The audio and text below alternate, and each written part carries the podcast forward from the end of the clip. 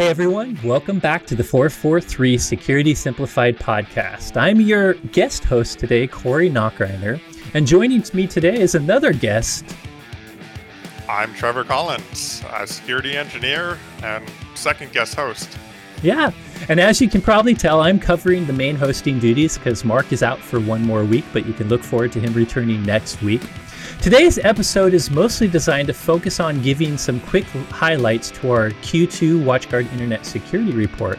That said, we wanted to combine some news since there's a lot of interesting things happening. So, in the news section, we'll also have a special uh, local Australian IT and security expert give us some updates on the Optus breach. We'll cover the latest on the Uber CSO trial, and we'll also cover a set of zero day exchange vulnerabilities that still haven't been patched. So strap on your rocket pack and let's blast on in.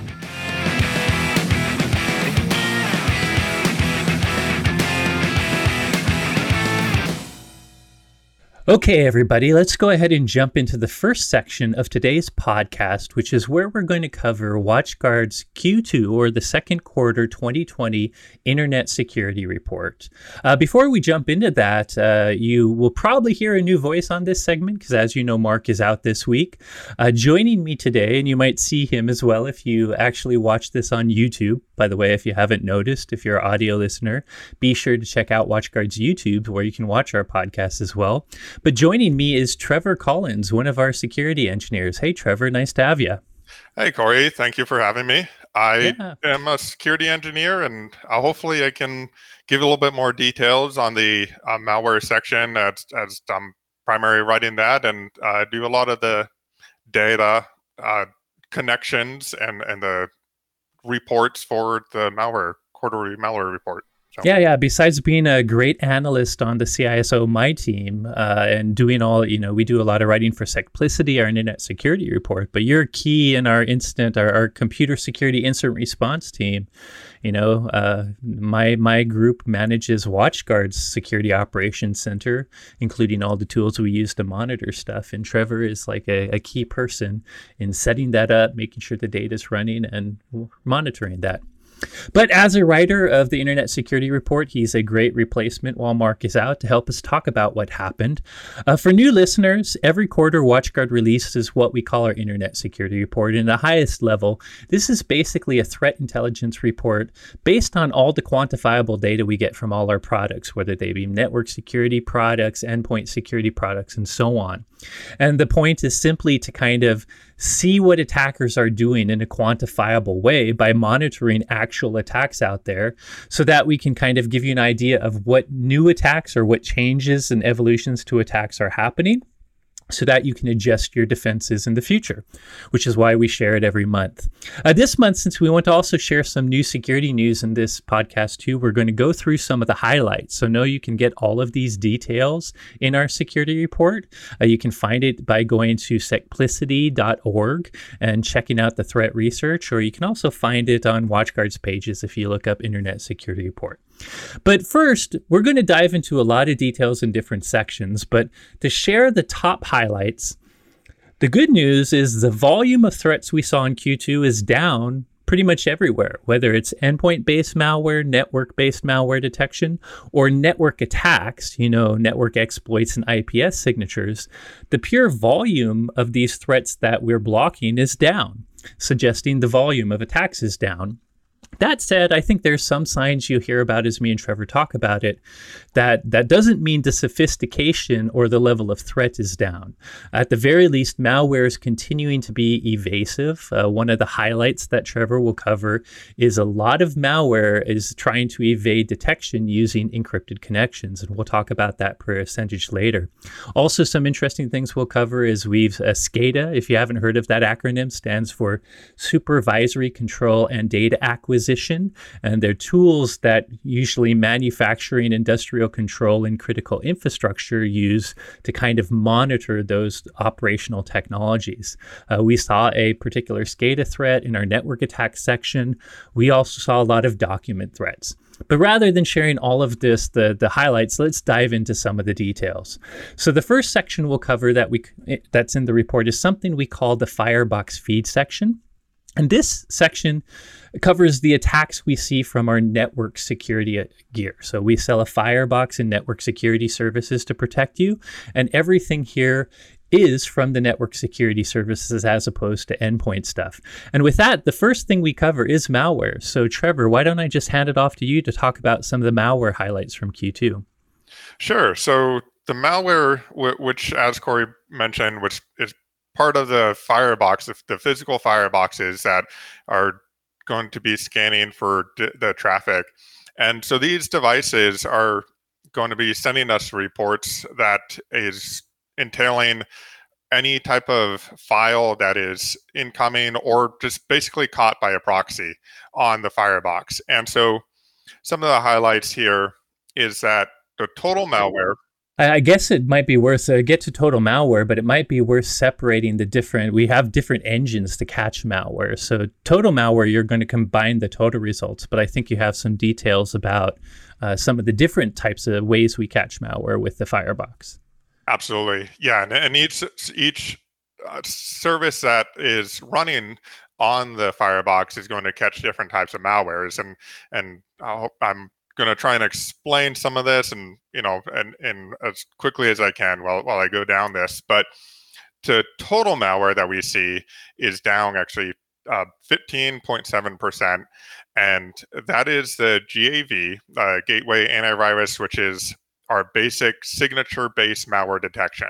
It's kind of the, the old school malware detection that'll just quickly, you know, instantly be able to detect whether it's malware or whether it's okay to pass on to the next level. And it's, it's pattern based. So the, the downside, the reason we call sig- uh, GAV and signature based legacy is it's it's detection that relies on us already knowing something is bad. So it's not as good at catching brand new malware. Absolutely. And and the the upside of it though as well is it's very quick and so and it's just because of these detections we can process a significant load on a firebox without loading it down. Uh, a- apt um, and so that the total gav by itself um, is 11.7 million. And uh, that's when, that's how many detections we had on fireboxes. So of all the fireboxes we get data from, uh, there were 11.7 million detections. I will say, just for for new listeners, that does not represent all our customers. The all the data we get from Firebox Feed is opt-in. I think there's around 70,000 fireboxes now that are are sharing data with us, but that's still actually a fraction of active customers, which is in the many hundreds of thousands. And, and on top of that, non-active customers that still have a box. So, so do you know these numbers? Even though 11.7 million is large, it actually just represents a small portion of customers that share this data. We encourage you, if you're a Firebox customer, to share this data with us because it, it gives us great threat intelligence that we can adjust our security to. So sorry to have interrupted, uh, but that was Gateway Antivirus has about 11.7 million detections, right? Yes, so Gateway has 11.7 million, and you're right on on on the uh, number of fireboxes that we have reporting, just over 70,000. Um, and, and then we have the APT blocker, and APT blocker works by uh, being able to individually scan and sandbox in a safe environment each individual malware, and it once we have once that device is scanned in the sandbox and to be able to really identify what we this program is meant to do. Meant to do. We're yeah, then, then and it's we, not necessarily malware, right? So what what happens with this behavioral protection is malware can be it can be a document, it can be an executable, and of course it goes through our signature protection to very quickly say, oh, this executable, I have no bad signature for it. So that doesn't mean it's not malware. That just means it's not malware we've seen before.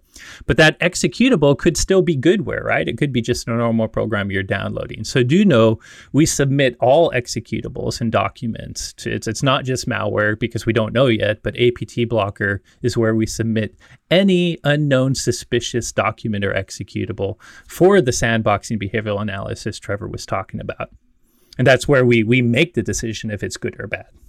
Right and we, we that's good point. We don't know if it's malware to begin with. So so the process essentially is it goes through the gav and then it, and it goes through our that engine and then if it doesn't detect if it's that that program is malware then we send it through apt blocker. If that program also doesn't detect that as malware, then we know it's good, and we, you can it'll allow it through the perimeter firebox. So that's how that that's how those two services work together. Um, so what we then look at is for the, the fireboxes that have APT blocker enabled, because not all fireboxes do have them enabled, though we encourage everybody to enable that option because of you know what we were talking about, how it really uh, identifies more malware. Then APT for the okay, so backing up to, for devices that have ATP blocker, we see that the zero day percentage, the device, the malware that is caught by ATP blocker is 53.1%. So that's down a little bit, but that's still for those fireboxes catching more in by APT blocker than GAV, indicating that we have more zero day malware or malware that we haven't seen before than regular basic malware even that gav yeah. and to translate that that to you know that that basically means uh, not to be a sales pitch but if you're not using advanced malware protection you're missing a lot you know we use gateway antivirus because it's useful and it's quick and it's part of our basic security package you can get with our firebox but the point is if you're not using total security which is where you get the additional malware protection like apt blocker and others like intelligent av you 53% of the malware we saw got past gateway antivirus and is only catchable with APT blocker or at least was during the time of this report. So you're missing potentially 53% of the malware if you're not using that particular service. And it translates the the same to to other products too if you happen not to be a WatchGuard customer. Uh, other products that have signature based detection versus behavioral analysis or machine learning detection. If you really want to catch most new malware, that that 53% is kind of showing you how much you would miss otherwise. Absolutely. And on top of that, on top of the APT or er, blocker that is missing 53 or that is catching the 53% and the basic GAV is missing that amount. Uh, another form that we're seeing is a TLS malware. The TLS malware is the encrypted malware that we see over an HTTPS connection. And this HTTPS connection is we're four devices that are actually able to scan it. So we're we're separating the fireboxes that are scanning the HTTPS traffic and devices that aren't. And in the malware that we see, it, we it's actually 81% over an encrypted connection. So for the fireboxes, meaning the fireboxes that are not scanning TLS malware, they're missing 81% of the malware. Now, this is this is the data that we see. So if you and turn on your firebox to scan the encrypted malware, you know, it may not be the same, but this is this is what we are seeing for the devices that are reporting. I, I, think it's a good statistical. Now, I, what, what, Trevor's basically saying is, unfortunately, not many people turn on a free feature. It comes with every Firebox, whether or not you have our security packages, uh, HTTPS Deep Packet Inspection, or the HTTPS Application Layer Gateway. And the truth is, almost all internet traffic is encrypted nowadays, legit or not legit.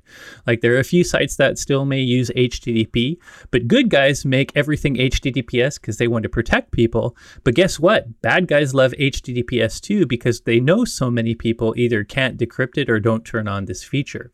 So, of the boxes that are decrypting it, when 80% of malware arrives over HTTPS, that means if you're not decrypting HTTPS, you're missing a lot of stuff. There's a good chance all the malware protection may not help you because you're not even applying it to most of the internet traffic that's encrypted. So, the takeaway here is bad guys are, are doing more to evade security controls and encrypting sending malware over a secured web connection is one way they can hide themselves because they know legacy security can't, controls can't deal with it. So, like Trevor said, you should turn that sucker on. It's a free feature. takes a little bit of work, as we've talked about before. Well worth the effort. Absolutely. And then, so the next point that we want to make here, and, and for the malware section, is that we are still seeing a lot of Office. I, if you've seen the previous reports, this is nothing new to actually, but we're continuing, especially in the widespread malware, which is malware that we see fireboxes, more fireboxes see the most of, is going to be the Office documents. So that's something you have to watch out for. You got to make sure that if somebody receives an Office document, whether over email or downloaded off the internet, they're making sure that you are scanning that traffic, make sure you're scanning that file uh, before you open it up. And really, you shouldn't. What What do you think, Corey? You probably shouldn't allow macros yeah, yeah, yeah. I, I, we'll we'll talk about uh, some of the extra things because training your users on the handling of documents is very important. A lot of people realize executable things might be bad, but they still think documents are benign. So besides all the scanning uh, Trevor talked about, if you open a document and it asks you to enable macros, you probably shouldn't unless you talk to your finance and find out you need them. If you open it and it asks you to, uh, I forget exactly how they put it, but to add editing features or to enable anything, that's a sure sign that it might be something you should avoid doing, especially if it comes from someone you don't know or in an email that seems suspicious. Yeah. The point being, it says it's a great threat vector for these bad guys because they know people tend to trust documents more, and that's why you make make sure to train your users that documents can be dangerous, whether they're presentations, Word documents, spreadsheets, even rich text documents, as you know from some of our past podcasts, can trigger these vulnerabilities and and yeah so all of this information that we have and, and what we just covered and it's going to be in our report. Um, one thing that i would like to highlight though it's there is some interesting details in the report. Like i one of my favorite jobs here is going over the malware and actually be able to play with the malware you know in a safe environment. I'm not i'm not going to release it to watchguard don't worry corey but i'm going to uh, I, I play with some uh, some of the malware. And like one of the ones that I found is actually used to be used by a, a group called Gothic Panda, which is a group that which another another name we make fun of. I, I imagine the emo panda, you know, a really grumpy teenage panda wearing a lot of black, having some earrings, and watching Absolutely. a lot of anime. That's that's pretty much. I mean, that, that's pretty much what we have on the report. You, you got we got a little picture that I that I found there, where it's actually perfect. But um, this is related. Uh, that was originally created, or at least highlighted. You know, used by the group that is related to the Chinese Ministry of State Security. And so, a state sponsored actor associated with China yeah, APT3 is, is another name that they have for, for that group. And they are, uh, this, this has also been, so including the use by this Panda, Gothic Panda, I mean, and it's also. And you say this panda because, by the way, there's a ton of APT actors. There's different pandas out there that are all just code names for different state-sponsored groups. Although many of them are Chinese-based, but there's subgroups within China. absolutely, absolutely, and and so yeah, th- that group is using this uh, malware that we actually caught, um, and then but the thing is, it's it's could be used. This is some of the stuff that we kind of make some assumptions on uh, based on you know what we're able to understand, but it, it could still be used by this group, the Gothic Panda, or we're Criminals. also seeing it being used by a Redline password stealer. Yeah, I so, asked people to read the report to get the detail, but Trevor goes into a lot of detail, shares some of the scripts, some of the the code snippets and things that different threats do. But that is one interesting thing about state sponsored. You know, this this hash these this malware sample is associated with with uh, state sponsored actors like that APT group. But the thing is, we also see a lot of these state sponsored actors using the same exploit kits and malware tools that criminals do. So sometimes it's hard to know for sure if the state sponsored group group is the one using it because we sometimes see the payloads that seem more like the criminal group, I think is what you're saying, right, Trevor? So Absolutely. it is definitely a, a threat that's being associated with the APT threat actor. But no, while those threat actors make their own stuff that can be very sophisticated, they're not afraid of using the same freely available stuff uh, or even stuff that spreads around the underground too. So it's sometimes hard to enumerate them. So that's the great highlights of the malware section. I'm going to do double time to try to get to some of our special guests news by covering network attacks now. So just so you know, network attacks primarily cover our intrusion prevention service. So obviously this is the service that's designed to catch any network-based software exploit. A lot of people think mostly protecting your servers, but it protects your web clients too. A lot of exploits happen when a client visits a server. And so realize IPS is a two-way connection. The high level, you know, highlights are again network attacks like malware is down. The network attacks dropped about 10% quarter over quarter, just under 10% actually. And it's continuing kind of a, a, a downward trend since Q4 last year, which was one of our highs. So it's going down a little bit slowly compared to the high at the end of last year. Uh, however, uh, it's also down year over year in this case too. So down 18% compared to Q2 of last year on average, uh, a firebox blocked about 15 network att- or I'm sorry, 55 network attacks per appliance. So down doesn't mean there's not a lot of attacks that your firebox is blocking, but it just seems like the constant noise of mass scans might be down a little this quarter. Uh, also, interestingly, uh, we also do a regional view sometimes of our of all these different attacks, whether they be malware or network attacks. And APAC usually seems like the one that's less affected, but more recently, we've started kind of weighting this network attack by how many actual fireboxes are in the region. For instance, if we sell a lot of these devices in America, obviously it will look like America has the most attacks by volume. But when we we weight that by how many devices are actually in each region, APAC, which is the Asia Pacific, you know, Southeast Asia, Japan, Australia, New Zealand, we're receiving almost 60%. So the lion's share of these network attacks, with EMEA, I believe, coming in second. Uh, as far as the actual top 10 attacks, if you check out our report, we will share what the top 10 network attacks are. But to be honest, uh, it wasn't that much different from the past. So rather than talk about all of them at the highest level, often these are web based attacks. So they're attacks that happen to web applications or web clients. I, I would say like of the top 10, eight were things we saw last quarter, but there were a few new things. One of the most interesting things you should check out in the report is that SCADA, Supervisory Control and Data Acquisition tool. There's a very specific, we name it in the report, SCADA application that suffered from a relatively old, what's called a directory traversal flaw. That's when you have a web application or interface. Obviously, a visitor should only be able to get to the, the files on that server associated with the actual web application. But a directory traversal flaw is when there's an issue that they can do something to escape the web directory they're supposed to be limited to and get to other directories on the system. So it's usually an information disclosure and sometimes a code execution flaw because they can get to directories where they, they can either increase privilege or grab information they shouldn't have directly associated with the, the server and not just the web application. In this case, it was through a web administration interface of a SCADA product.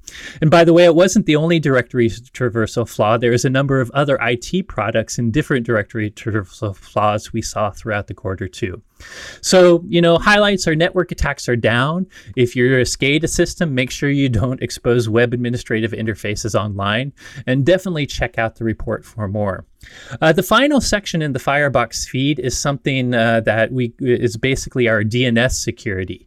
We have one of our products called DNS Watch that works both on a network and endpoint level, depending on which version you have, and it's called a DNS firewall. So as people click on sites, whether they're going to them on purpose or maybe they accidentally fell for a phish or a malware link, we rather than what you know we take over dns so when the computer is looking for the actual uh, internet address to go to. Uh, if we know it's a bad site, we prevent the user from getting there and instead sinkhole them. And based on that, we get a lot of information for how many phishing domains, malware domains, uh, CNC domains, and also what we call compromised domains, which were legitimate domains that might have been hijacked to do bad stuff. And at the highest level, it's not worth going through all those lists. I think it's better to check out the report where we describe some of the top phish, you know, sites we see in all those lists. But do you know we blocked about 5.7 million malicious domains from the fireboxes we're watching. Uh, it has also decreased about 25%, so it's going down. But there's still millions of domains we're blocking users from accidentally reaching. And there's some interesting legitimate sites that are being used for phishing. So I highly check um, uh, recommend you check out the report. Do you know? Oh, go ahead. Did you want to add something, I Trevor? Just, just want to add real, really quick. You know, just just about the our our DNS watch is that we are able to block the uh, block applications, not just websites. And so even applications that are accessing, they still go through the DNS. They still act and by blocking web, web, web ac- applications, you mean, right? Like, like to, whether you call it a web application, if it's something you access over the web, like Dropbox is a program, an application, but it's all web based. So that's what you mean by applications, right? Any, yeah, any anything that'll make a DNS request, it's going to do that. Whereas, you know, versus other times where if you were only looking at like a URI, uh, oh, URL, yeah, yeah, URL, then you know maybe you're not going to be able to catch every single one. So that that's one of the benefits. There, there's there's pros and cons there. Like the benefit is that means that that's why we have a end a, a end point version of DNS Watch. You don't need a Firebox to do this. You can you know basically we have a client that will adjust your DNS service on your laptop to do this. And the benefit is you can get this protection anywhere on the world on any device just by you know we become your dns server essentially. The downside to it is it's less granular right? And that's why the compromised sites are important. One thing that happens is a very legitimate site like for instance one specific uri or in this case it actually is a url because it's a web it's not just a file link or something on sharepoint can be hijacked. What we see a lot in this report is SharePoint bad guys are setting up SharePoint uh, customer accounts and then putting bad stuff on their one public SharePoint link because when you're a Microsoft customer, you do get a SharePoint.com domain link for some of the stuff you control. The, the problem with that is with something that's domain based, we have to block the entire domain or subdomain in order to block it. So uh, DNS Watch is good because it's ubiquitous. You can kind of put it anywhere. But if we have a compromised site, we can't kind of, with DNS Watch or with a DNS firewall, you can't point block just one URL of that site. Meanwhile, the other tool, WebBlocker, WebBlocker does a lot of similar stuff to DNS Watch, right? WebBlocker is a tool that, as you're visiting sites, not just can we prevent you from going to non-productive sites, but we do have security um, categories, and we can block you from going to the same insecure sites. But it does it, to Trevor's point, by URL. So that means if just one page on New York Times has like a forum comment page on New York Times has been compromised to serve something bad, we can block that one URL on New York Times without blocking every single New York Times URL period. So a small difference, slight difference. There's pros to doing it the URL way because you can do the. It doesn't have to be all or nothing.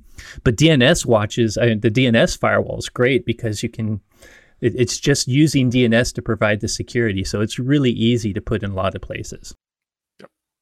Cool. Uh, endpoint protection, I'm not going to cover too much. Do you know we have another malware section similar to Trevor's, but this is using our endpoint product? Uh, do you know volume is down, but we're still seeing a lot of uh, interesting attacks? The one part of endpoint protection I'll cover is from an endpoint perspective, we do monitor the different vectors that malware gets in. And there are things like is it based malware? Is it something that's leveraging a flaw in Windows? Is it something that's leveraging a malicious Adobe Acrobat document or or a flaw in a browser or in an Office file? Or is it maybe I think we have a, a KMS, is it called version auto KMS, which is it does it come because of Windows piracy tools online? So that it's very interesting to to learn how the malware actually arrives because you can figure out how they're targeting are they going after vulnerabilities in your browser, so just your users browsing, or is it something else? And the answer is it is something else. For the past three reports, malicious scripts, especially PowerShell, accounts for th- this quarter it was 81%, last quarter it was over 80%. Or I'm sorry, this quarter it was 80%, last quarter it was over 81%. Malicious scripts are still the most common way malware gets in. You've heard us talk about living off land attacks with PowerShell. I believe that it's because these scripts are, are some of the evasive tactics, especially when they use living off the land tactics to evade normal security controls by using legitimate scripting language like PowerShell to make themselves harder to find.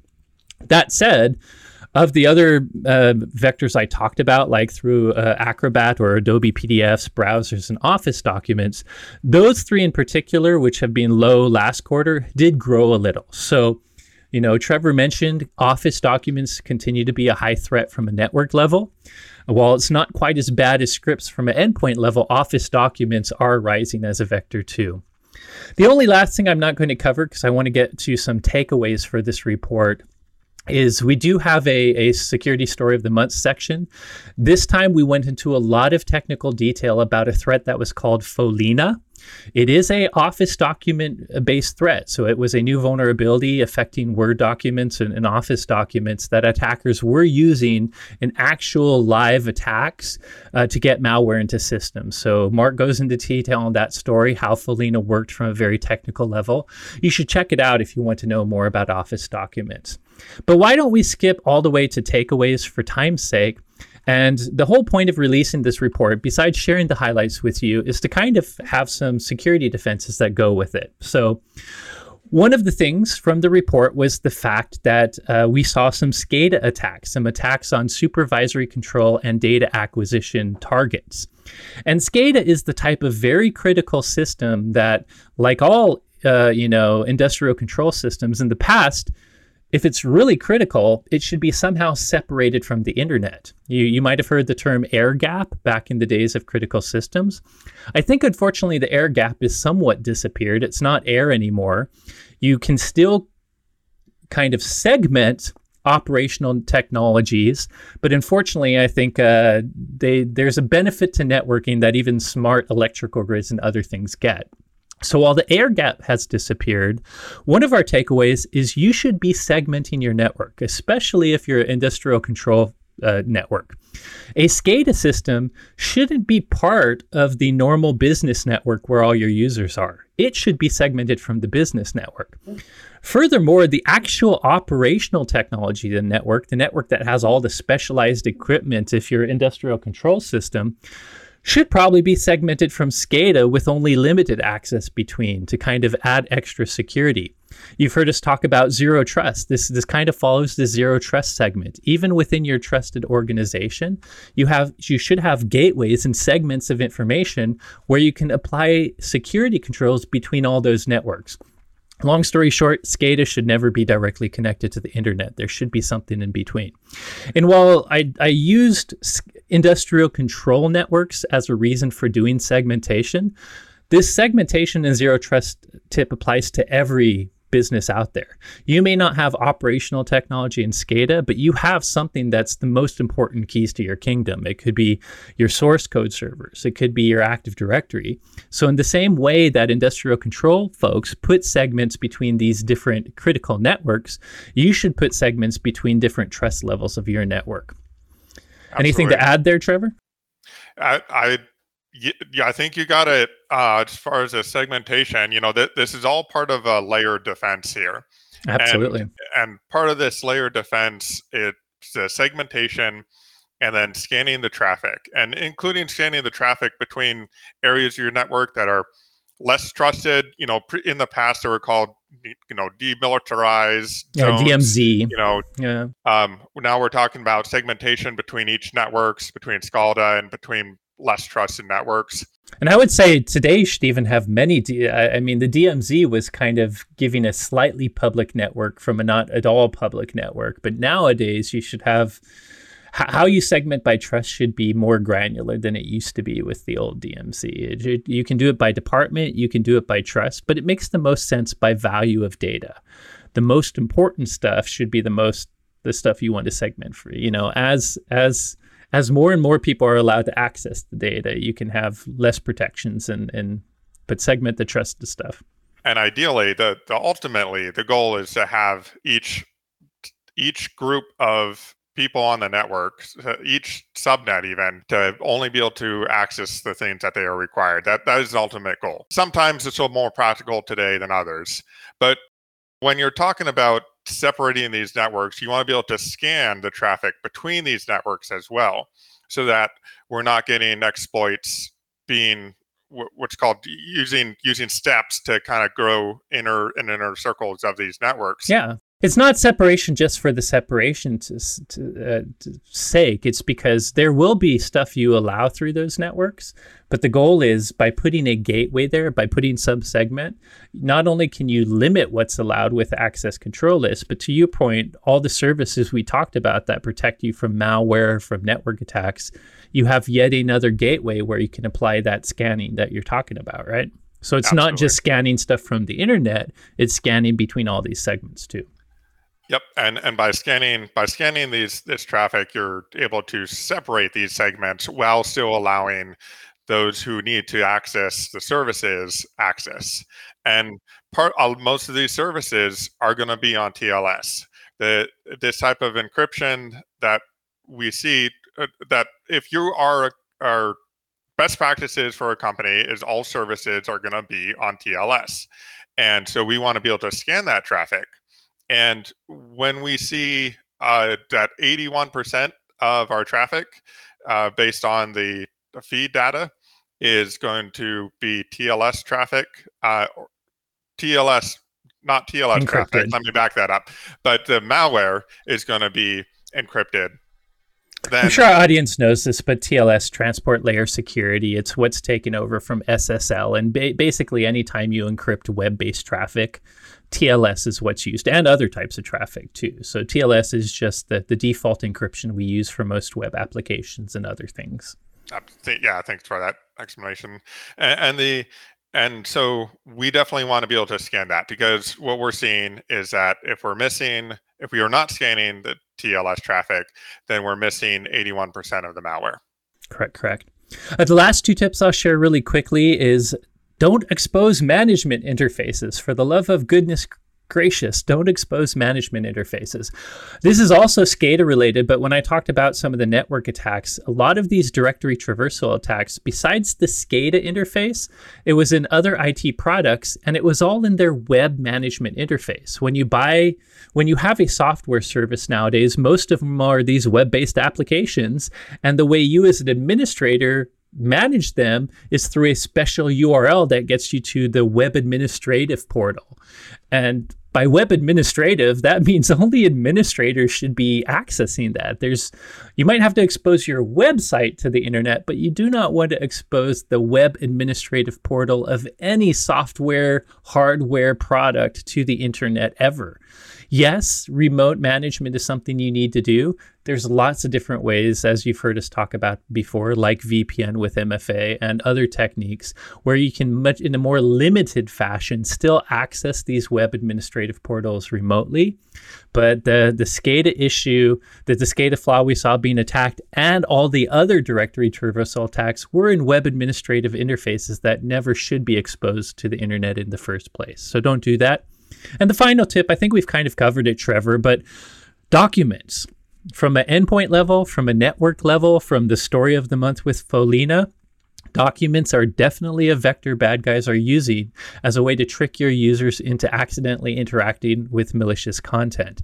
You need to train your users, make sure your security awareness training has something specific, making sure people know hey, documents aren't just text documents can be malicious. Uh, if you get them in email, if you get them over the web, as Trevor mentioned, whether they're from someone you don't know, you should definitely be sus- skeptical and suspicious. But even if they appear to be from someone you know, but you never expected them, make sure they know that they should be suspicious of documents. If they weren't expecting it, they should verify before touching it and if they do open that document, if it starts to ask for additional permissions or other things, whether that be macros or to enable editing or whatever, realize there's risk there. And maybe that's where you stop if you haven't already verified the document. So train on that. So that's the Internet Security Report. Uh, now let's go ahead and transition to a, a abbreviated news section. But uh, before me and Trevor dive into a few news stories, last week we covered the Optus breach, and I mentioned that we might be able to get an Australian local to talk about the Optus breach. There have been some updates for that. So let's quickly cut to an interview I had with Dean Calvert talking about some additional news on the Optus breach. Uh, last week we talked about the Optus data breach that affected a lot of uh, Australian customers, but we, of course, are just reporting on the news remotely. So we thought it would be fantastic to get a local cybersecurity and technology expert to join us and one of WatchGuard's partners. So I would love to introduce Dean Calvert. Hey, Dean, nice to have you on the show. G'day, Corey. Good to be with you, and uh, welcome everybody else. Yeah. Uh, so, Dean, can you tell us a little bit about uh, yourself? And of course, you're a partner of WatchGuard, so MSP and IT partner. We'd love to hear about Calvert Technologies and you. Yeah, so we're a managed service provider based in Adelaide, South Australia, which, if you look at a map of Australia and see the leg at the bottom, we're down just to the east of that. It's the wine capital of the world. And we've been looking after businesses throughout South Australia and the Northern Territory for the past 27 years well, sometimes it feels like one year 27 times over the way things have been changing. And uh, we've been a WatchGuard partner now for, I think, about six years. And it's been a, a really good relationship for us too. So the, the technology is great and working with the people is great. And uh, getting to spend time with Pop Pop Corey every once in a while too is not too bad. yeah, it kind of sucks that we're kind of on a video call instead in person. I, I, I miss Australia and seeing you and others there. Not to mention, I mean, this is kind of off topic, and I'm going to say it wrong on purpose because I didn't know about the difference. But I've been kind of a fan from afar that you're you're a gyrocopter, not not just a pilot, which I want to be one day, but a gyrocopter or something else pilot. Tell me a bit about that. Yeah, so I, I'm a gyroplane instructor. There's, I think, only 30 or 31 of us in the entire country. So it's a, uh, a pretty elite group. And a gyroplane looks like a helicopter, but it flies like an aeroplane. A gyrocopter, if you look up Igor Bensen gyrocopter, you'll see what they are. It's almost like a chair with an engine behind it and a, a rotor wing above and that's a, a, trademark for that particular product whereas a gyroplane is the correct term. So they are very cool. And when you come down to australia uh, i'll be sure to take you up. But if anybody I wants to it. see some awesome photos and videos just look up rotor sport r-o-t-o-r hyphen sport.com.au and if you're ever down in adelaide come for a fly. It's the most fun you can have Oh, it seems awesome. I ta- I know some people might be nervous about that, but I would take you up on that in a second. I'm also a RC enthusiast, and there's a guy named Peter Sripol that I probably should have known gyroplane because I think he made a homemade RC version of a gyroplane, which actually took a lot of, it took him a while. It, it, it has very interesting dynamics about, you know, how you have to design it to, to fly forward and up. Cool stuff. Well, let's get to Optus. Before we start, I'd love to like engage some of your local intelligence of what's going on in your local knowledge, but there have been a few quick updates since last week, so I just want to share them with the audience really quick. First, last week we shared that we didn't, you know, Optus hadn't fully shared how many of the customers were affected when we first recorded our podcast, but since then of their approximate 9.9 million uh, active customers, they say there were 2.2 million affected accounts. So 7.7 million accounts weren't affected, but 2.2 million had some sort of personal number like an ID, a Medicare ID, personal ID, or PII stolen. Of that 2.2 million, uh, 1.2 million is actual active customers. But we did last week talk about the fact that they have expired non customers. you know, there's customers that have left Optus. Apparently, 900,000 of those uh, those 2.2 million are not current Optus, Optus customers, they're expired users. So I find it interesting, Dean, because I do know that they're informing the 1.2 million customers that they know are affected directly.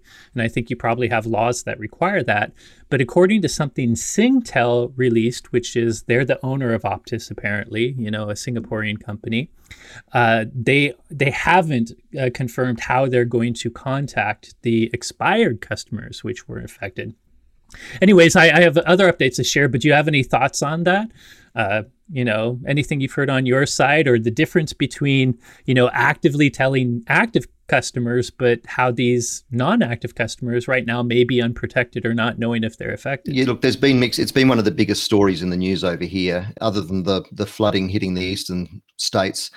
And there's been mixed feedback from people. I've heard from existing Optus customers that they've been complaining about the lack of communication. So I think there's probably a measured difference in terms of what they are reporting and how much they're saying because it's an ongoing active investigation. You know the australian federal police are involved as well. So i figure there's probably going to be some holding back of, of information while they undergo the investigation. But some of the frustrations are people having to line up for hours and hours to go to one of the service centres to get a new driver's license or medicare card or or passport. And they all contribute to your points of identification if you're opening up a bank account somewhere. So you really want to protect that information.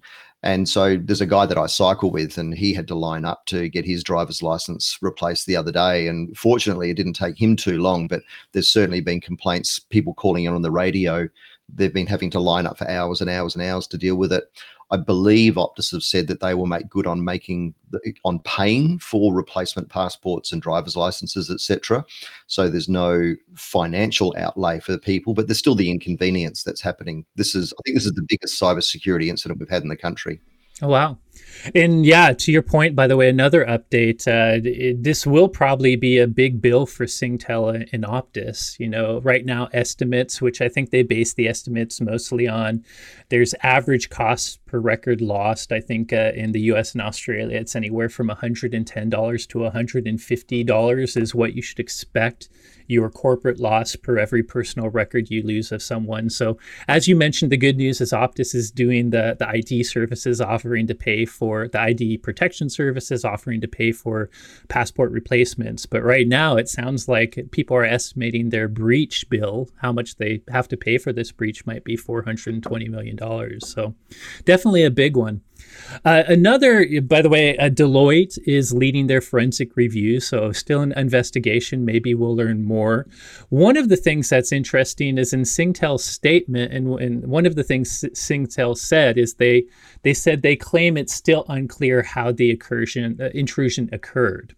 This is weird to me because I think uh, uh, we already know the API rumors, and even the hacker themselves apparently has confirmed API was how it happened. But you had a little more information or, or, or things that are being spoken about about the API being potentially the root cause there. Can you tell us a bit about that? Yeah, so one of the the theories that we've had going around is that they, it was a test environment, and so one of the capabilities, if you've got your phone and you want to know how much data you've used in the month, you can open up a little app on your phone and it will query an API and come back and say you've used you know 50% or 60% of your data.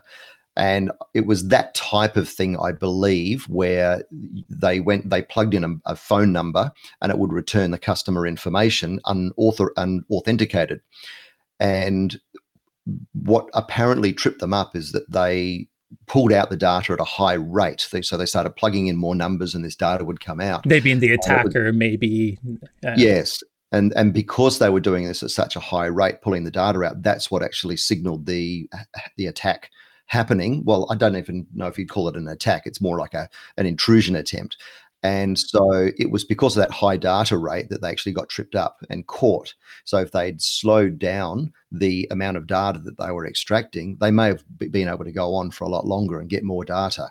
Again, that's one of the stories. So as a, as a test environment with the unauthenticated API, which just makes you shake your head. I mean, the second biggest telco in the country, and they have this happening. It's just, how does that happen these days? Yeah, I, I, I, will say that one of the things you added just now that is new is we, the security industry had already been talking about the API issue being potentially it and talking about it seemed very 101. Uh, unauthenticated thing connected to a database where just a mobile number gets you that information. But the test, I, the, the fact that the new bit of information is I didn't, maybe the test account accounts for why they hadn't put security controls in yet. But then you have to question why is this test, why are they using the test API so publicly? That's something that should be tested internally first. So definitely interesting. Uh, you know, while we're talking about, uh, I'll give you my opinion, Dean, is I, I won't immediately judge a, a company, you know, a vendor, a big company for having a data breach. I believe it's it's not a matter of if, it's when that every company one day will suffer an incident of some sort. It's not because they're not doing protection, and that, that doesn't mean you shouldn't do protection. It just means, you know, you won't plug every hole. So I won't immediately hate a company just because they had a cybersecurity incident, but I think how we judge them is one, how they handle it once they learn, how they are transparent with their customers, how they they take care of it after. And two, one of the reasons we look at root cause is there's some attacks that are sophisticated and you can understand why you you know maybe they didn't do perfect defense but they did a lot of defense and there's some attacks that you start to talk about negligence. You know, this is well almost like they weren't even trying. What do you think? If you're going to start up a test environment, why not have dummy data behind it initially until exactly. you've actually gone through and locked everything down? Yeah, and, and you could uh, access list it to just uh, be accessible to people you're testing with. So a lot you could do. But it brings up one of the new things that came out in an article I read which in one of you know Singtel and Optus are, are reacting to media for this, and in one of I think it was actually a a like a, a, a earnings call where Singtel made a statement they're going to vigorously defend against class actions uh, because of this Optus breach. And the comment in the article is like, you know, on your earnings call talking about vigorously defending against class actions when you really should be talking about how you're going to help your customers, how you're going to solve the problem, make sure it's not doesn't happen again.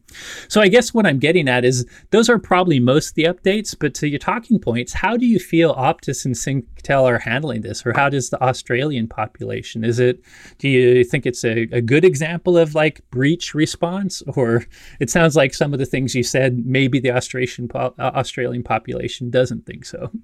Yeah, look, the from what I've been hearing around from people is that they haven't been handling it well, that the communication's not been great. And yeah, really, it is as you said. it's when things go wrong that's when you can show your true mettle. So, you know, if you go to a restaurant and you and the meal gets wrong, it's how they actually address that and fix it for you that can be the difference between whether you go back there or not.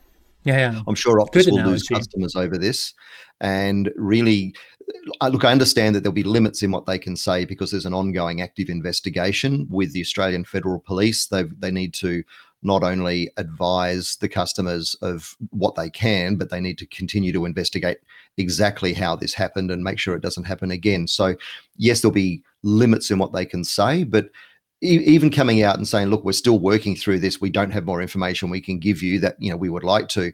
Just something like that would be would be beneficial, particularly to the Optus customers. I mean, my son and his wife are caught up in this. They're Optus customers. I'm not sure if their data has been leaked as part of this. It makes me realize I need to give them a call and check on them. But yeah, it's the communication feedback has been what I've been hearing from others that it hasn't been brilliant. Yeah, that's interesting. One thing I would love to learn, like uh, we just talked about, how they know 1.2 million of their active customers are affected, but they also know 7.7 aren't. And I, you know, it's just relatively recently during this week we learned how many were actually affected. I I wonder if some companies, yes, it's good that they're telling the 1.2 that you are affected.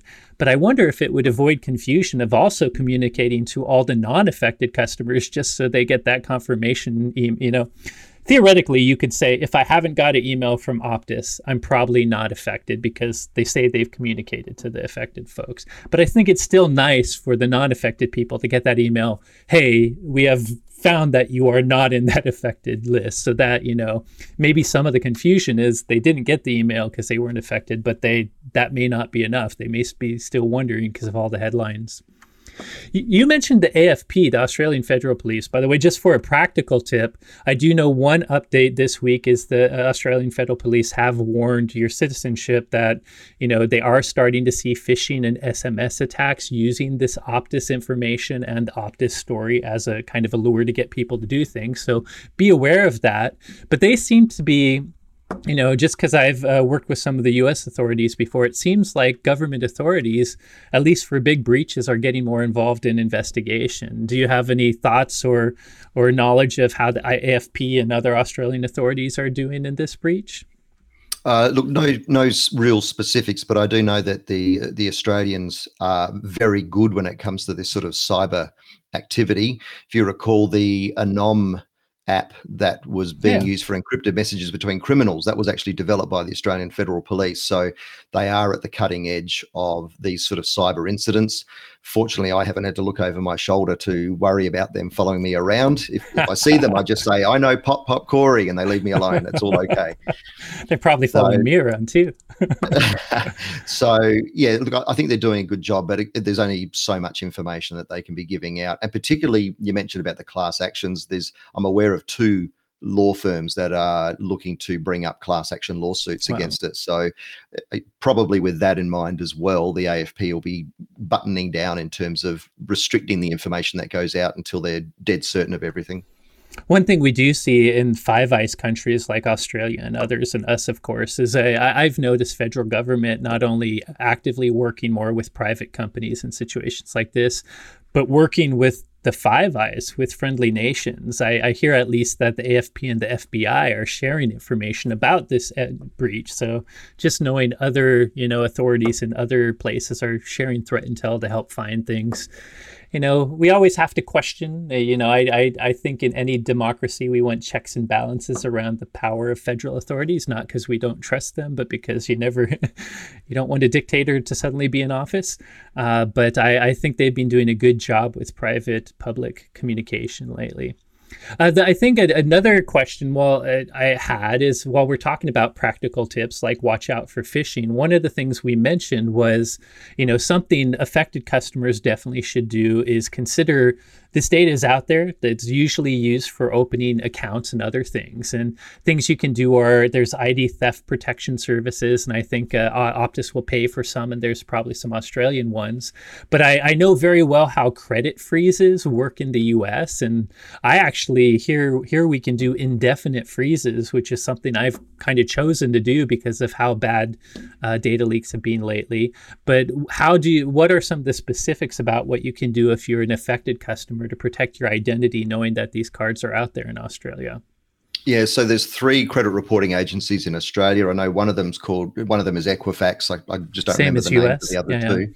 Yeah. But you only need to let one of them know about freezing your your credit uh, capability, and they will let the others know. But you've got 21 days, so you can't do an indefinite freeze. It's a 21 day hold, and then it gets released. I believe there may be some special circumstances where you can extend it, but it would be a good idea if you are affected just to get in touch with one of the three credit reporting agencies, yeah. get them to put a hold on your ID until you can change your you know, Medicare and driver's license, etc.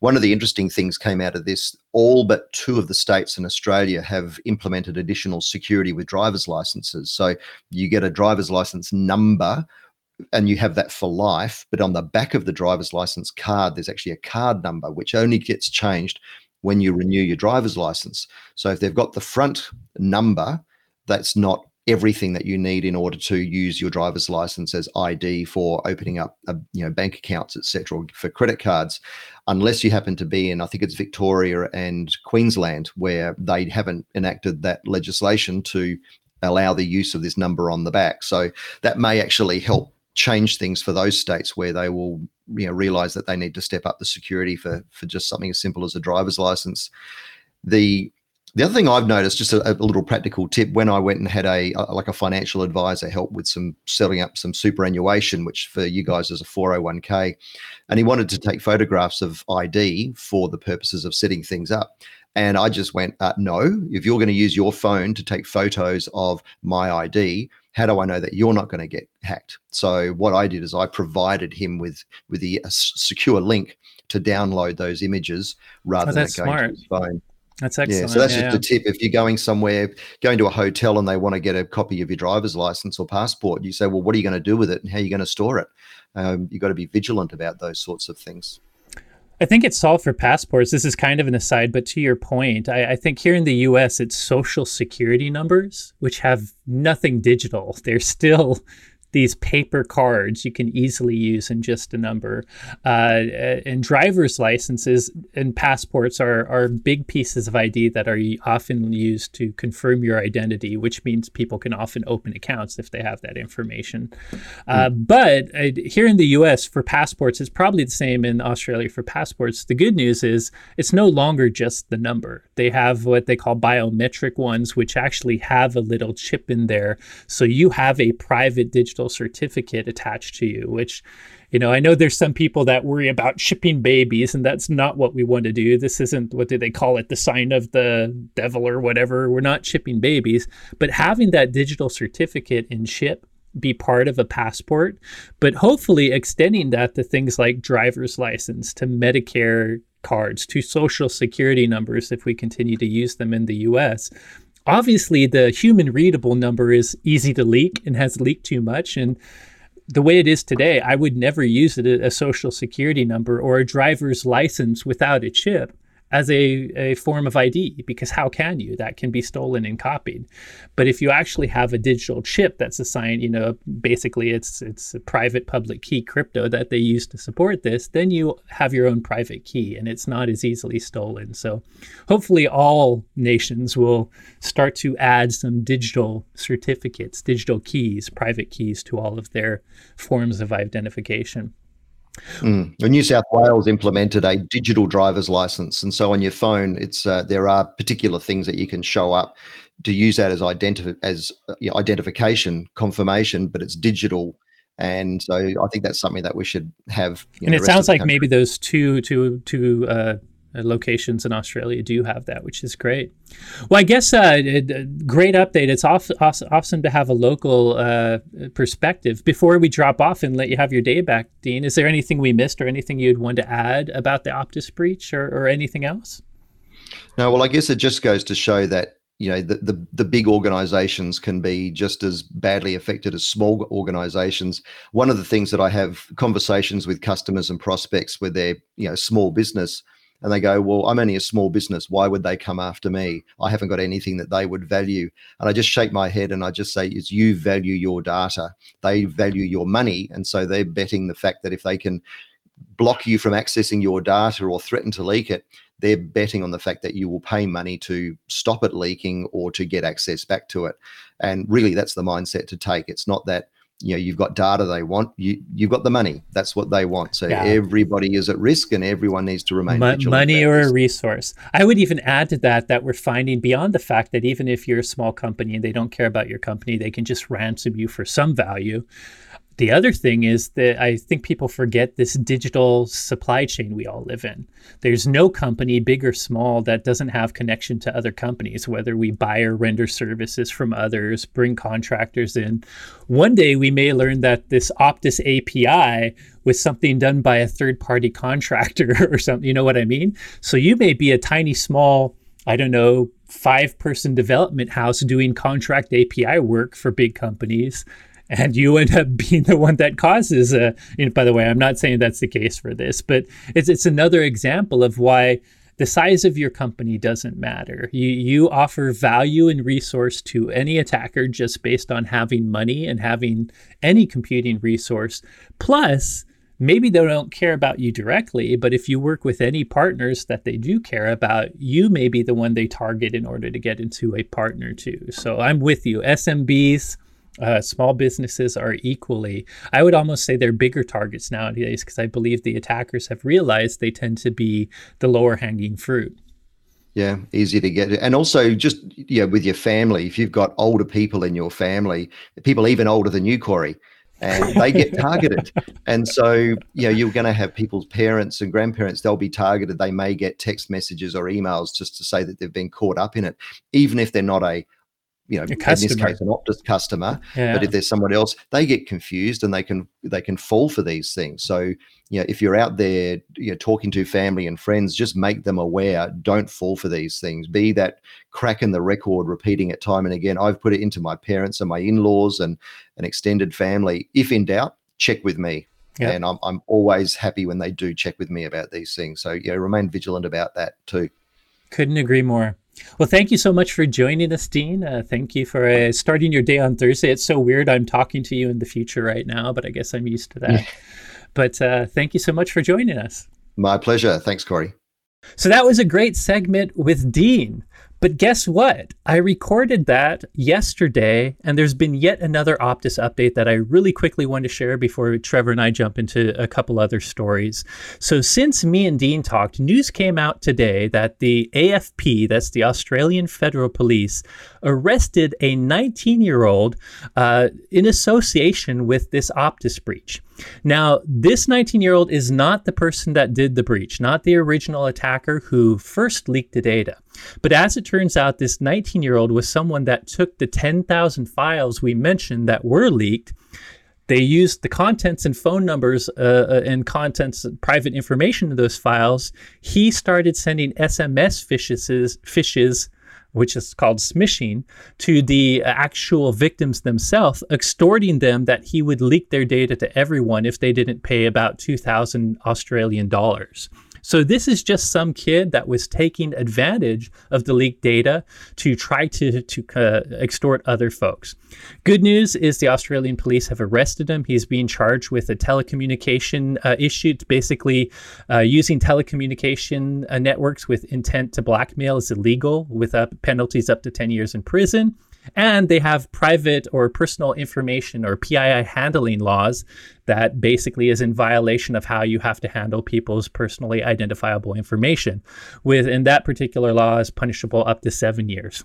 So you might have remembered Dean and I mentioned you should be on the lookout for phishing and SMS messages taking advantage of this. This is why this kid was caught doing just that. Uh, good news that they caught them. Uh, so happy about that. But the only additional takeaway we want to add to that story is keep your eye out for more phishing SMS. That data's out there. Bad guys are going to leverage this to try to get more from their victims. But with, and you know, you know, Corey, I, I just wanted to add one one quick point. The way that they caught him was he actually decided to create a bank account and have and pointed people to that bank account. And this guy's OPSEC was silly. like, in a day of cryptocurrency when uh, how bad guys can extort people is pretty hard. This this teenager wow not very OPSEC by the way is operational security. It means he made a very stupid mistake that easily got him caught. Uh, by the way also, stupid idea to do. I mean, uh, he got these 10K records from a well known underground we know, and even that underground decided to remove the records and didn't want to touch it because it knew the authorities would be all over it. So, just the idea that he was going to do something that was already a big story that authorities were all over, kind of a silly, silly move by him. So happy they caught him. That said, Trevor, let's go, go on to two quick stories that I do want to cover. Uh, one, we did not cover last week because we record uh, at a certain time the week before, uh, but this actually happened the week we record. So it's something that could have been in last year's podcast, but we missed the story because it just came out at the end. And the story I'm talking about is an exchange, a set of exchange vulnerabilities that is colloquially known as proxy not shell. You might have heard this by now, but uh, at the end, two weeks ago, last Friday, uh, news of uh, zero day exchange vulnerabilities came to light. I think it was because a, a, a Asia Pacific security researcher released it, and then Microsoft came out with a, a quick warning about it as well. At the highest level, uh, the researcher found two new zero day, that means unpatched by Microsoft, vulnerabilities that affected primarily on premise Exchange servers. And the two vulnerabilities one's called a server side request forgery. Not going to go into detail on, on this shorter uh, news story to, uh, of what that is, but is very similar to, you know, client side request forgeries and, and cross sites. It, it's it's a way to to be able to spoof as though uh, spoof a response as though you are the server back to a client. But it, that flaw combined with another remote code execution type flaw that an authenticated attacker, someone that had an account of some sort, didn't have to be privileged, but had an account on the Exchange server, could basically combine these flaws to execute code on your on your Exchange server. And what these threat actors, this was a live attack. This was found happening in the wild by live attackers. What they were doing with this was installing web shells uh, and then often installing DLLs with those web shells that they could uh, then ex- uh, execute in memory of the Exchange server to gain full control of the Exchange server and do other bad stuff. So you might remember an old Exchange attack called Proxy Shell. It is very similar in concept, but they call it proxy not shell because it's different. Uh, as I mentioned, it's being exploited in the wild. It seems to be state-sponsored attackers, so it's being exploited in a limited fashion, uh, and uh, but it is by the most sophisticated attackers out there. So something to watch out for. Uh, I feel that, like there's a little good news here in that it requires authentication, which mitigates it a little. But I think you all know how easy credential theft has been lately. So uh, when state-sponsored attackers can get credentials so quickly and easily, this the, it is a big deal uh, if if uh, someone does have authentication on your Exchange server does not ex- uh, affect the cloud. If you're fully cloud M365 and ex- Outlook and Exchange, you're fine. But I would say a lot of bigger organizations still have on premise servers. There's a hybrid mode that includes uh, on premise servers. You would still be affected. And by the way, there is no patch for this. So the second part of the story is the warning. What should you do about this? Uh, do you know Microsoft has published a mitigation for this when it first came out? Uh, the mitigation was this kind of what they call a URL rewrite instruction. So a special instruction you could do that I think Trevor might talk a little about, about in a second. But beyond making sure that it closed down the PowerShell ports necessary for some of this attack to work, it, it, basically was was changing something. It, it, was rewriting a URL that might have been a maliciously crafted URL so that it should have defanged this. Now, unfortunately, a few days later, this week, actually, researchers, including Kevin Beaumont, who some of you may know, found that there was easy ways to bypass Microsoft's original mitigation. Uh, by the way, did you have something on that, Trevor? Yeah, I, I can go really quick on this. The eh, I looked a little bit on this mitigation process, and originally it was just a, a very simple one line. Your uh, you uh, rule that you can implement in Exchange that is a request URI rule that you know basically deny this. Well, they were able to figure out a way around it, and by base by doing some URL encoding, uh, and that's, I believe, what uh, Kevin Beaumont found. And so they, Ber- Beaumont, uh, and he, and so basically they they changed the they changed this in just the last two three days, I believe. And so we want to so make sure that you have the latest uh, mitigation strategy from from Microsoft on this. But what's interesting is it uses a name that I've seen before, uh, Auto Discover. And when so the Exchange auto discover process is works by allowing uh, by allowing clients to auto discover the domains that they are on. It's not the most you know imagine that it's not the most secure, and so it uses it uses auto discover and exploits it in some manner that unfortunately i wish i had more details but it exploits it in some manner and it maybe allows a PowerShell script to run. So that that mm-hmm. was I thought was interesting as far as the mitigation process that they used. You can sometimes tell about how the exploit works. And it's interesting. I mean, like you said, the mitigation was essentially looking for uh, all the Webster like Exchange, uh, Outlook, Exchange besides being the email server, is a web server because that's how Outlook Web Access works and how a lot of stuff works nowadays. So I, the URL rewrite rule is basically looking. Uh, web servers just get lots of little posts to them with URLs with parameters in them asking them to do something, whether it's a post or a get. And these rules just kind of, hey, I want to look for a, a, pattern that I know is this bad guy doing something, and I'm just going to block that pattern. But I, I found it interesting that HTML encoding, the side effect of that is there's a hundred encoding methods allow you to write HTML, a, you know, write URIs in all kinds of different ways, or encode data in lots of different ways. So if your pattern is just looking for one simple way to do things, and it doesn't take into account different ways you can encode syntax, you can you can say the same thing in a parameter, but it's encoded in a different way that doesn't make the same pattern. It's pretty easy to bypass rules. So I'm glad that researchers caught it. I'm glad that Microsoft updated mitigations. Before we get into, I, I think you know some of the mitigations, but how severe do you really think this is, Trevor? I mean, I I think it's a it's a big deal vulnerability, but the authentication part of it. Uh, should most people be worried about that if they're doing any authentication security? Well, so if if you have exchange exposed, which a lot of a lot of groups do, you know, a lot of times uh, it's very difficult to actually have an on-premise exchange server that doesn't uh, have access to the internet internet on uh, at least on the ports that you require. I mean, you definitely need port 25, but you might also need some of these API other ports that Exchange uses for things like Outlook Web Access and Yep. I, I, bet even integrations require those PowerShell ports sometimes. Yeah, and so then so then basically it part of this exploit uh, allows you any user to run a PowerShell command. You don't need and the mitigation for this, by the way, is to only allow admins to run PowerShell. And so currently it appears that any user who has login is able to exploit use this exploit to run PowerShell commands. So you're relying on anybody that has run PowerShell commands with privilege higher than them, even right? Right. yeah. Yeah. That, yeah. And, and and so basically, you're you're saying that you want to make sure that any user who has access to your exchange, whether it's a, a admin or a regular user, is going to make sure that they uh, have a good password policy and as much as I would love to hear that everybody uses a password manager and uses 24 character long passwords on every single little thing they use, it's just not the case.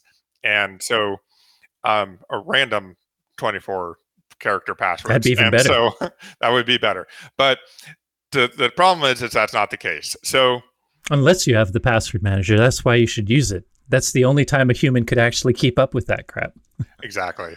And so, yeah, as far as the the authentication requirements, there is a small, uh, but just a small step uh, as far as authentication. In other words, it's severely it's a severely critical vulnerability if someone can get a a authentic can get a valid credential or authentication to, to an account that's on your Exchange server. I will say, besides the password manager, if all your users have good password security, you you do make it harder for them to be authenticated. MFA though works too. Make make sure even if uh, some state-sponsored actor is able to sneak a credential from someone, if you have multi-factor authentication, that's another roadblock you can put in front of them. But really you want to fix this. So, what are the real takeaways? Well, if you hadn't heard about the fact that their original mitigation doesn't quite work, make sure to see Microsoft's latest release, which has updated mitigation steps. That will not fix the problem entirely, that should just prevent it from being exploited, hopefully. So, the bigger tip is when this comes out on Monday, I believe Patch Tuesday will be the following day. Pay close attention to Patch Tuesday. They haven't said exactly when the patch will come out but they have said they accelerated it. So I kind of expect the patch to be tomorrow. If it's not tomorrow, I expect them to actually probably do an out of cycle patch. But keep track of this and patch it the second Microsoft releases it. So that was one of the stories. Uh, the other story, which I might cover again with Mark too, but in a, a few podcasts ago uh, and, and, in many podcasts before this, we've been covering uh, basically the drama around an old Uber breach. I believe it was all the way back in 2014. I might have covered in one of my weekly security uh, reviews that I used to do on YouTube. Uber suffered a, a, basically a breach that had access uh, that gave people access to a lot of uh, Uber customer data. Uh, but we didn't learn about the breach in 2014. We learned about it years later uh, because Uber, as an organization, did not release detail about it. And it was because uh, apparently the CSO was being blamed for the cover up. The CSO uh, was accused of keeping this breach from lower Uber employees It's still unclear to me if other executives, other C level executives, knew or not. I do not know, and I, I I've only read the ruling on the case so far. I haven't been able to follow the four week case that trial that has been happening the past four weeks. But long story short, if you heard us talk about whether the CSO should be the one accountable, definitely if he did it, if, if the CSO covered it up all by himself, he definitely should be accountable. But I had some questions of if other executives knew. But despite my questions, a federal jury found Joe Sullivan, the ex CSO of Uber. And of course, by the way, before Uber, he was also a prosecutor for the Department of Justice. He was the CSO for Facebook and Cloudflare, very well known security person. He was found guilty of two felonies after the four week trial that just happened. And these felonies have criminal charges. So this does uh, mark the first time a CSO or CSO has directly faced criminal charges over lack of incident response for an organization. Uh, the jury found them guilty of both obstruction this was a charge against the FTC that uh, they claimed that them covering it up prevented the FTC from being able to investigate this breach because they didn't even know about it. And also the the weird word me and Mark talked about before, mispris misprision, misprision. Uh, it's hard for me to pronounce that word. It's like Parisian and mist per- together. But misprision essentially means the deliberate concealment of one's knowledge of either a treasonable act or a felony. So he was hiding a felony. Now, by the way, there was at least one other person that knew of this. Uh, an attorney at the company also knew of this attack. So uh, apparently, the attorney helped uh, do the payment. There, you remember in the uh, last podcast, besides covering this up, the, this particular CSO also paid the hackers because they were extorting the company and he set up a bug bounty system to have an excuse to try to pay them. But the attorney helped transfer cryptocurrency and, and pay them. The attorney, while they obviously knew, they they had immunity and testified against Sullivan. So really, the CSO was the only person held accountable. Uh, sentencing hasn't happened for this. Uh, for these charges, uh, Sullivan can face uh, anywhere from eight years in prison and have up to half a million in fines. So that's a big deal. So I, I guess the t- the talking points is it's definitely clear Sullivan is culp- is in part culpable to this for sure. I mean, he's he's definitely ruled guilty by a jury of peers. They he did do a cover up to normal employees, but uh, what what do you think about this, Trevor? One of the things Mark and I talked about is I am not hundred uh, percent sure if it was him covering it up alone, or if at the time the other executives at Uber also knew. And the reason that was relevant to me, just before you share your your, your thoughts on it, is even though a CSO is in charge of security, if my CEO and group of executives disagree with how I'm going to handle something, ultimately I'm not in charge. You know, the CEO has last word in all things. So there's something I can do as a CSO if I think it's totally wrong. I can I can you know resign. But my my worry is that other C levels knew, and if other C levels know, should only the CSO be accountable? Do, do you have any thoughts on the ruling or any of that, Trevor? Yeah, no, I I think I would agree with you. I I you know going into the story at at the beginning, I read it as it could have been just the CSO talking with somebody who was who found an exploit trying to look for money and you know I, I, think we've seen that before where they're coming in and they're like hey here's a here's an exploit that i found give us more money you know and but as you look into it more, that's just simply that's not, not the, case. case. No, the, the, the, either way, the CSO was he is involved in a cover up no matter what. So I agree yeah. with you. This is a cover up no matter how you look at it. And yeah, so so in this case here, it's pretty clear, and and I think this guy. Uh, of anybody, but first being the fact that he should know he he's a CSO and he has previous experience as like a prosecuting attorney, and he's so you, you should have known better. I don't Absolutely. think that we have to worry about anything. We're not planning on covering anything, any big scandal up. Um, so, so as far as like the the judgment that's sent down to him, uh, those those rulings. So you know, we don't know the sentencing. So those rulings look correct. Um, you know, the, the as far as it does appear that he was maybe the primary uh, one responsible that Sullivan is the primary responsible for this issue for the cover up. Um, but you know, l- like you were saying, there may have been some communications with the previous CEO at Uber. Uh, well, that's what I. That's what we don't know. And I think my only argument is I actually am not opposed at the CSO being culpable and having some uh, punishment, because whether or not he was the only person in the leadership team who knew, he he took part in it. He he led it, and he didn't put his foot down and say no. Uh, so I, I, think him being charged with something is definitely okay, and it should be him. Let, let's say him he knew. We know one attorney knew, and it may even be possible people on his team knew. But the attorney and the people on his team is technically below him. He is the highest person, the highest ranking executive at the company. So among those people, he is the one in charge, the one that's accountable.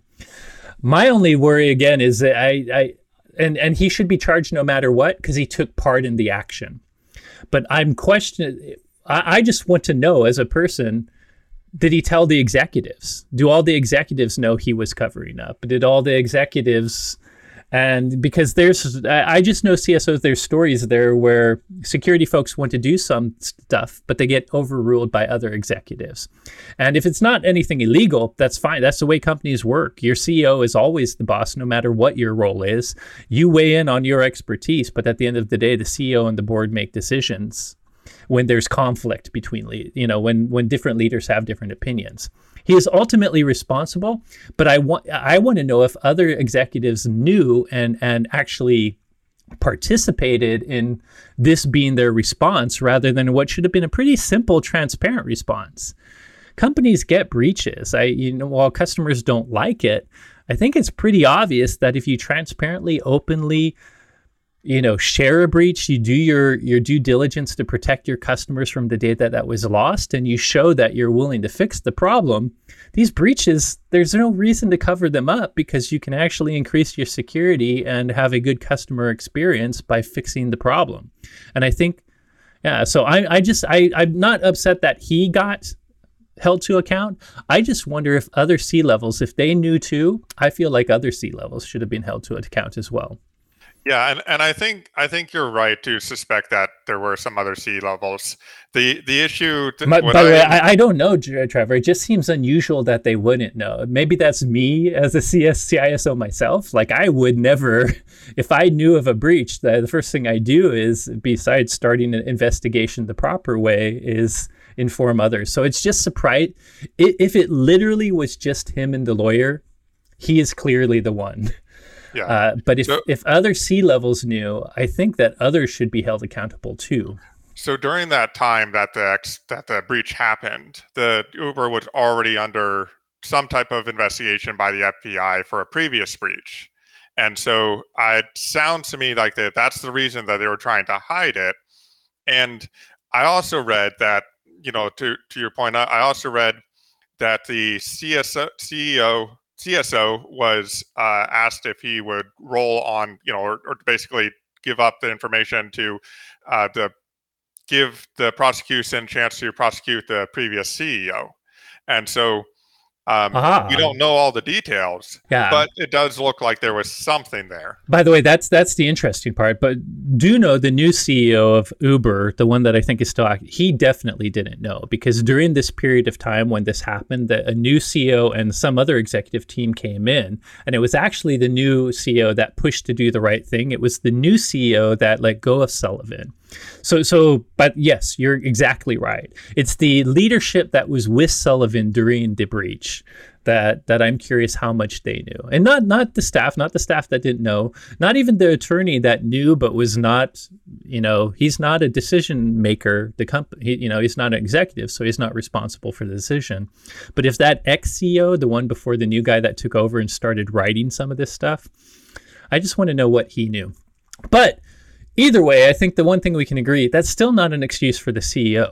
I, I mean, the takeaway if you're a C level out there in security, I, do you need to worry about this now that they're prosecuting CSOs? I don't think so because most of you are going to do the right thing, right? I mean, I if if a customer data gets lost, we have laws that have mandatory data breach disclosure. And personally, I'm going to follow all the laws as a CSO. And more importantly, I want to transparently communicate when I need to protect my customers. When you lose customer data, you're not just mea coping, oh, I got breached too bad. You've you've put your customers at risk. There's now something out there that if the customer doesn't know anything about it, they may not be able to take actions like ID theft protection or freezing their credit that could protect them from other attacks. So, if you're a CSO that does the right thing, you shouldn't have to worry about this. That said, as a CSO, you probably know that when you're dealing with other executives, when you have to make really hard decisions during security offense, people will have different opinions. And at the end of the day, you may not be the ultimate decision maker. So, the one thing a CSO or CISO should remember from this incident is you could be held liable. So if you're if anyone else in your executives, if you want to do something, but folks that are above you are saying no, we're going to do it this way. I mean, if they're the leaders, that has to happen. But I think your only choice is to resign. You have to stand up for the the lawful legal way to do things. Otherwise, you could be the one holding the bag when there's criminal charges. So that to me is the takeaway uh, to hopefully most CSOs don't even worry about it because uh, we're trying to protect against breaches. But in the worst case, if they happen, we would we would do all the right things to take care of them. But if you're ever at conflict with other leadership, if it comes down to it, remember this incident as an example. Uh, one, it's a, a, case you can say for why you convince other leadership not to, to cover things up. But more importantly, if it ever gets forced by, by whoever, you might have to leave the company and it probably isn't your best interest in that case. So, anyways, interesting case. I'm sure as the first CSO being uh, guilty for a criminal charge, I think we'll hear a lot more about it in the news. So, thanks again, everyone, for listening. As always, if you enjoyed today's episode, don't forget to rate, review, and subscribe. If you have any questions on today's topics or suggestions for future episode topics, you can reach out to us on Twitter. Uh, you can find me as at SecAdept, and you can also find Mark when he's around as XORRO underscore or Zorro. Uh, Trevor, any place people can reach you, or are you less a Twitter person? Not not so much Twitter person. Uh, it's gonna be you can you can email me. well, in either case, snail mail. You can reach all of our podcast team, uh, both me and Mark, and even we can forward stuff to Trevor at the hashtag the four four three podcast. Thanks again for listening, and you'll hear from us next week.